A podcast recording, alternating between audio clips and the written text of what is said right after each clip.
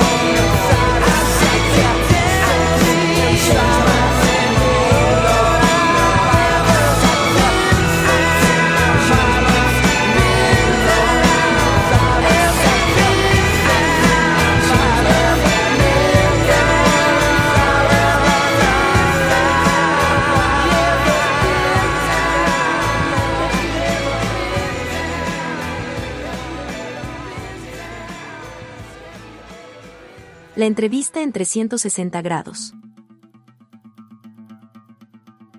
El día de hoy me encuentro con uno de los miembros originales de una de las bandas pues más importantes, eh, no nada más de México, sino de Latinoamérica, con más de 30 años de carrera y ahorita lo vamos a platicar.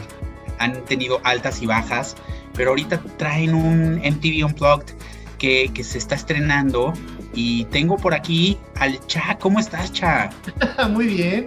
Muchas gracias. Dicen 30 años y es de, ay, de veras ya 30, qué rápido.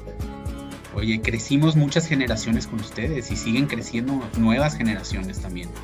Sí, pues sí, la verdad, em, te digo que dicen 30 años y, y, no siento que fueran 30 años, pero pues sí es inevitable de repente cuando ves grabaciones de conciertos, por ejemplo, tuvimos hace unos dos años más o menos unos conciertos muy grandes, muy importantes acá en la Ciudad de México, en un recinto que se llama el Palacio de los Deportes. Y grabamos un DVD en vivo de este evento, que pues sí es uno de nuestros conciertos más grandes y más importantes de la historia. Y mi parte favorita es justamente ver a la gente, ¿no? Que es gente pues de nuestra edad, ¿no? Que empezó con nosotros, que empezó con el grupo, pero que también hay gente muy joven que las canciones pues siguen estando vigentes. Yo creo lo padre de Fobia es que son canciones que hablan mucho de, sentimientos, se van mucho al interior de las personas y pues creo que no tienen caducidad, ¿no? Entonces sí, eh, esa es como mi parte favorita, ver, niños de entre 5 y 10 años, adolescentes de 15, 18 años, cantando las canciones con, un, con una emoción, con un sentimiento que, me, que a mí me da mucha felicidad. Claro, son canciones que ya son que han sido éxitos en su momento, que ya son clásicos y que van a perdurar. Yo creo, ya, ya, yo ya los considero clásicos, muchas de, sus rolas. ¿Qué tienen que hacer? ¿Cuál es la fórmula para continuar y, y, reinventarse después de 30 años y seguir vigentes? Porque hay gente que ya no está y ustedes han seguido. ¿Cuál es esa fórmula? Pues mira, yo creo que como decías hace rato, es un grupo que como grupo ha tenido altas y bajas, nos hemos separado vuelto a juntar más de una vez. Entonces yo siempre trato de ver de lo malo lo bueno. Yo creo que estas separaciones de alguna manera nos han permitido hacer otros proyectos musicales muy distintos a lo que es Fobia, a los cinco, ¿no? Los cinco hemos tenido discos solistas, disco con otras bandas, hemos tenido oportunidad de trabajar con otros músicos, de llevar nuestras inquietudes musicales por otros lados que te digo no tendrían cabida dentro de lo que es Fobia.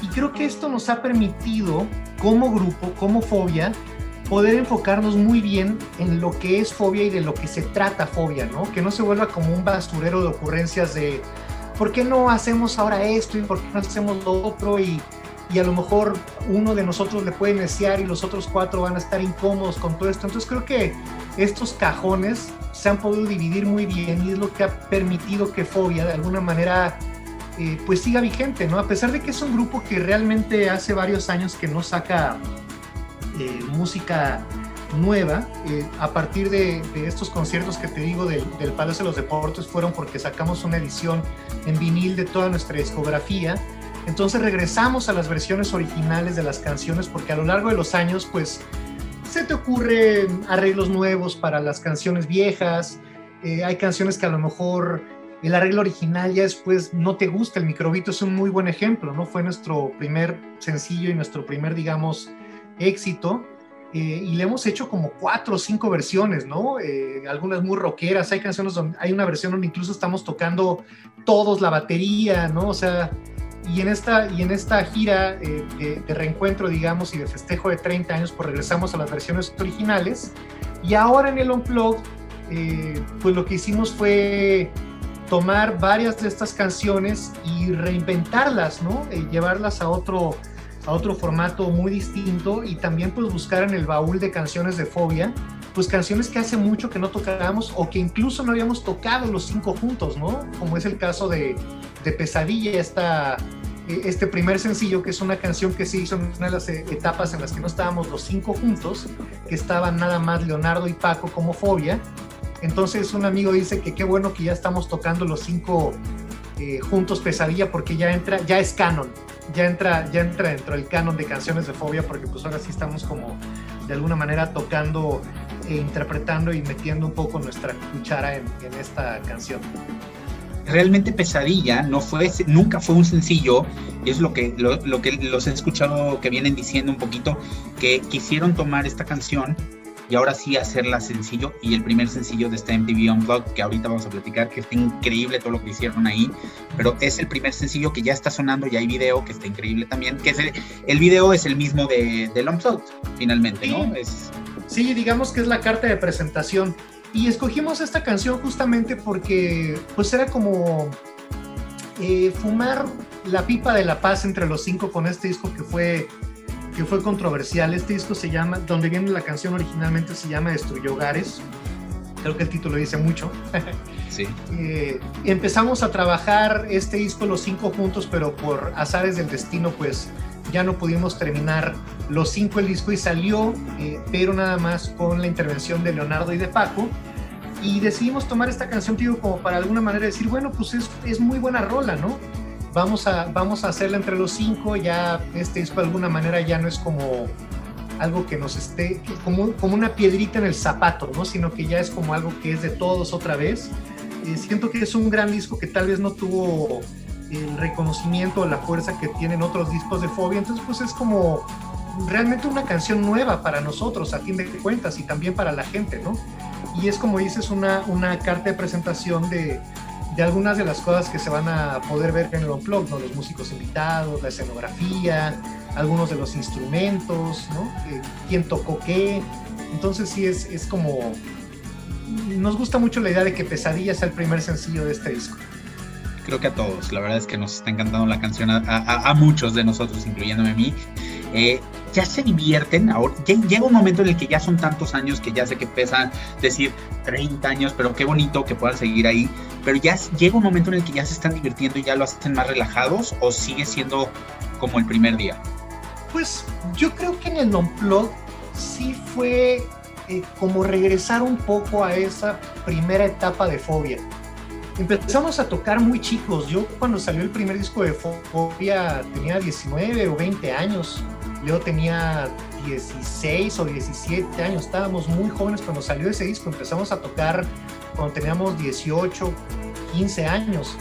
Entonces, pues nuestra prioridad realmente era el grupo, ¿no? Y además, pues éramos cinco amigos que nos gustaba mucho estar juntos y pues una de las excusas para estar juntos era tocar, ¿no? En lugar de jugar fútbol, en lugar de hacer cualquier otra cosa, pues nos juntábamos a hacer música sin ninguna pretensión realmente, sin ninguna dirección, porque pues también estamos hablando de que era otro mundo, era otro México, eh, el rock estaba, eh, pues era muy distinto a, como vemos ahora el rock en español, ¿no? Que empiezas una banda y pues tienes desde el día uno la posibilidad de, de tener giras internacionales, de, de que te grabe alguna transnacional o de tener millones de views en alguna plataforma, en alguna red social, ¿no? En aquella época, pues el chiste era más tocar. Eh, y te digo, acabamos de, salíamos de la escuela, comíamos en nuestras casas y de ahí nos íbamos a ensayar. Obviamente, pues en 30 años las cosas cambian mucho, ¿no? De repente, pues algunos tienen ya hijos, familia, otras inquietudes artísticas, no nada más musicales, ¿no? Entonces, pues sí, las cosas eh, se pueden complicar, pero a fin de cuentas creo que, Fobia nos ha dado mucho y sabemos que, que, que, es mucho más grande que nosotros como individuos, lo que hemos logrado hacer a lo largo de todos estos años. Y en el Unplug, eh, pues de alguna manera, no habíamos, no habíamos hecho un Unplug de MTV y tampoco era algo que nos llamara mucho la atención, sobre todo que cuando lo genera MTV hace ya varios años, pues todo mundo de repente empezó a hacer unplugs, ¿no? No nada más el de MTV. Se fusilaron la idea y pues no nos gustaba que de repente muchas bandas o muchos artistas nada más agarraban y transportaban de lo eléctrico a lo acústico y ya, o sea, mi línea de guitarra, por ejemplo, era exactamente igual, pero en lugar de que fuera a tocar en una guitarra eléctrica, era tocada en una guitarra acústica y el baterista pues en esa se llevaba nada más unas tumbas, un bongo y no sentíamos que estuviera diciendo nada musicalmente. Nosotros siempre dijimos, si, si vamos a hacer un unplug, pues lo, lo vamos a, a, a, hacer de otra manera, ¿no? Es curioso porque ya teníamos como reglas, por si algún día nos invitaban, así dijimos, nada de cuarteto de cuerdas. Prohibido desde ahorita el cuarteto de cuerdas, que sentíamos que era un lugar común, por ejemplo, ¿no? Que pasaba mucho en los unplugs. Claro. Entonces llega, llega la invitación de MTV y pues para nosotros sí, sí fue algo que nos dio mucho gusto, la verdad, nos emocionó mucho, pero pues también estaba este compromiso de decir, bueno, a ver, tanto dijimos que lo íbamos a hacer así, así, pues ya llegó el momento de hacerlo, ¿no? Y como anécdota curiosa, pues esto es algo que se empezó a hacer a principios de este año. Eh, la invitación llegó a principios del 2020 y pues se empezó a trabajar a principios de este año y estábamos ya muy entrados en la, en la preproducción, ensayos, cuando de repente pues llega, llega esta pandemia a nivel mundial y se tuvo que parar todo y no sabíamos la verdad si se iba, si se iba a retomar, si se iba a posponer, si se iba a cancelar. Estuvimos muchos meses así con esa incertidumbre y de repente nos dicen pues que se retomaba todo el proyecto, pero que se tenía que hacer en medio de la pandemia con todo lo que esto implica, ¿no? Eh, pues la dificultad de ensayar, tener que hacer muchas cosas a distancia. Eh, había muchos músicos, hay muchos músicos invitados que por suerte la mayoría pudieron estar con nosotros en vivo ahí en el set, otros no, como es el caso de Joe Gore, eh, que tuvo que, que, mandar su participación desde San Francisco. Eh, de hecho, y también pues que no iba a haber público en el Unplugged, ¿no? Entonces era así de, órale, pues qué raro, ¿no? Pero te digo, Yo creo que nunca en la historia de todos los Unplugged había pasado que alguien tuviera que mandar su participación. Hay más de 100 Unplugged a nivel mundial y yo creo que jamás había pasado, Chavo. Sí, jamás.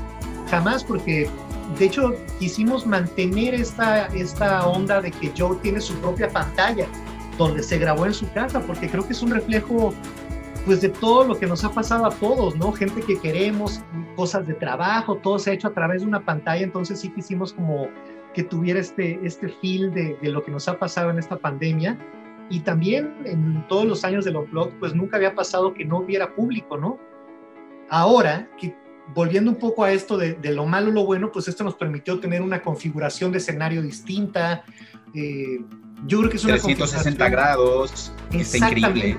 Mucho más interesante que si hubiera habido un público ahí y también tú como, como performer, como artista, pues no tienes esta presión de estar dando un buen performance para, para esta grabación del programa de televisión y además tener al público ahí. Y pues no es ningún secreto que se graba varias veces, ¿no? Entonces pues ya dices, bueno, ya lo grabamos una vez, perdonen todos ustedes, pero ahí les va otra vez y otra vez y otra vez, ¿no? Entonces creo que... Ups, me equivoqué y aquí se equivocaban y están yo creo que más relajados también. ¿no? exactamente. Sí, lo que hicimos fue pasarlo cuatro veces y yo creo que eh, no lo he visto terminado, ¿eh? Tampoco, estoy esperando la premiere del Unplugged, estoy esperando a ver cómo quedó. Ni ustedes lo han visto. Al menos yo no. Estoy seguro que Paco, que es el, productor de todo, sí ya, ya lo supervió, pero yo no lo he visto terminado todavía, me da mucha emoción. Entonces te digo, se hace como esta configuración de un escenario 360 donde las cámaras pues también estaban en medio de todo esto, entonces se pueden hacer tomas. Eh, 360 que la cámara sube, filma todo desde arriba, porque pues también yo me encargué de hacer la escenografía y quería que fuera como una escenografía, pues que también tuviera este, este, esta onda de, que fuera un blog, no quería nada hecho en computadora y luego que se mandara y se hicieran viniles y se pegaran los viniles sobre las tarimas, no. O sea, llegó un, un rotulista, el maestro Carlos Andrade, y pintó con pintura y a mano sobre las tarimas. Entonces, pues sí, eh, creo, que, creo que dentro de todo lo, lo difícil que fue ensayar, de lo difícil que fue producir, de lo difícil que fueron muchas cosas, pues creo que hace a este unplug un unplug eh, muy especial para nosotros y creo que va a ser un unplug muy especial también para, para toda la gente que nos haga el favor de verlo conceptualmente está impresionante y se puede ver en el video de Pesadilla. Si así está el video de Pesadilla, no quiero saber cómo viene todo el unplugged. Eh, platícame un poquito qué hicieron con Cabo San Roque, porque está súper interesante esta, esta parte. Sí, pues Cabo San Roque es uno de los invitados eh, que nos acompañan en este, en este unplugged. Y para quien no los conozca, Cabo San Roque es una pareja de artistas españoles que hacen esculturas y en este caso hicieron estas esculturas sonoras. Ya Leonardo y Paco habían hecho algunas cosas con ellos y pues los invitamos a este blog porque lo que hacen es que toman inflables o hinchables, como les dicen en España, no sé cómo, cómo les digan en, Argentina, pero vaya, son, son estos muñecos que, que inflas y que pues, puedes usarlos para boxear con ellos, etcétera, etcétera. Pero lo que ellos hacen es que usan unos percutores que le van pegando a cada una de las figuras y cada figura tiene un sonido diferente y hay como juguetes, también hay, hay una manita de plástico que tiene un sonido diferente a un pavo real enorme que está ahí. Y además de ser una parte bien importante de la música, es una parte bien importante del, look and feel del, de toda la escenografía. Entonces Cabo San Roque, eh, si ya vieron el video de Pesadilla, es lo primero que se ve. Cuando abre el video de Pesadilla y se ven estas como juguetes, estos inflables que, que tienen estos percutores, eso es la obra de Cabo San Roque que, que, me encanta. Yo creo que, que, son como el eje central de todo esto, ¿no? Nosotros estamos casi, casi tocando alrededor de lo que, de lo que se generó con lo de Cabo San Roque. Qué increíble. Pues ya se nos acaba el tiempo, pero eh, pues invítalos a que vean el MTV Unplugged y eh, a que escuchen. Vamos a escuchar el primer sencillo. Y muchas gracias por esto. No, al contrario, gracias a ti. Un saludo a todos allá en Argentina. Eh, ojalá nos podamos ver muy pronto por allá con, esta, con este show en vivo del Unplug. Los invitamos a que lo vean, se estrena o, ya se estrenó, no sé cuándo va a salir esto al aire, el 17 de diciembre en MTV y el 18 se estrena ya en, plataformas para que lo puedan ver y escuchar. Ojalá les guste. Eh, nosotros estamos muy contentos y pues esperamos vernos muy pronto.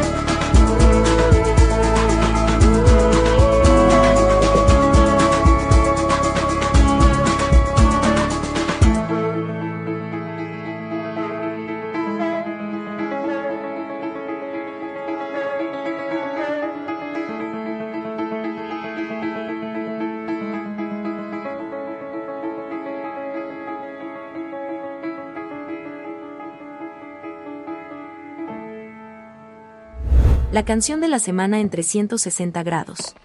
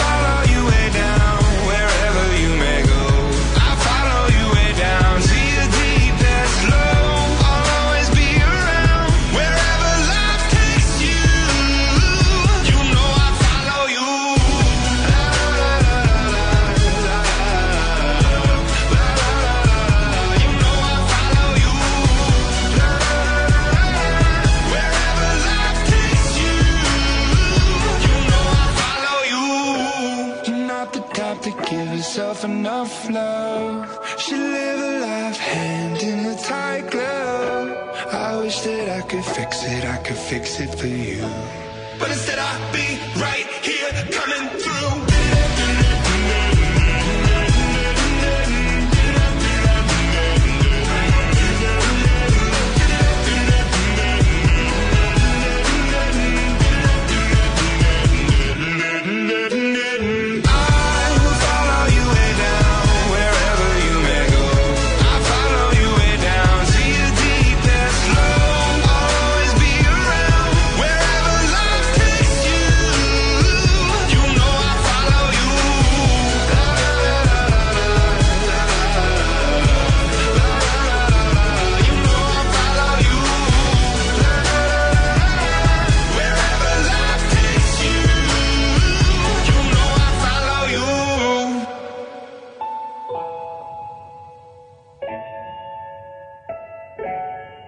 360 grados con Ilan Arditi.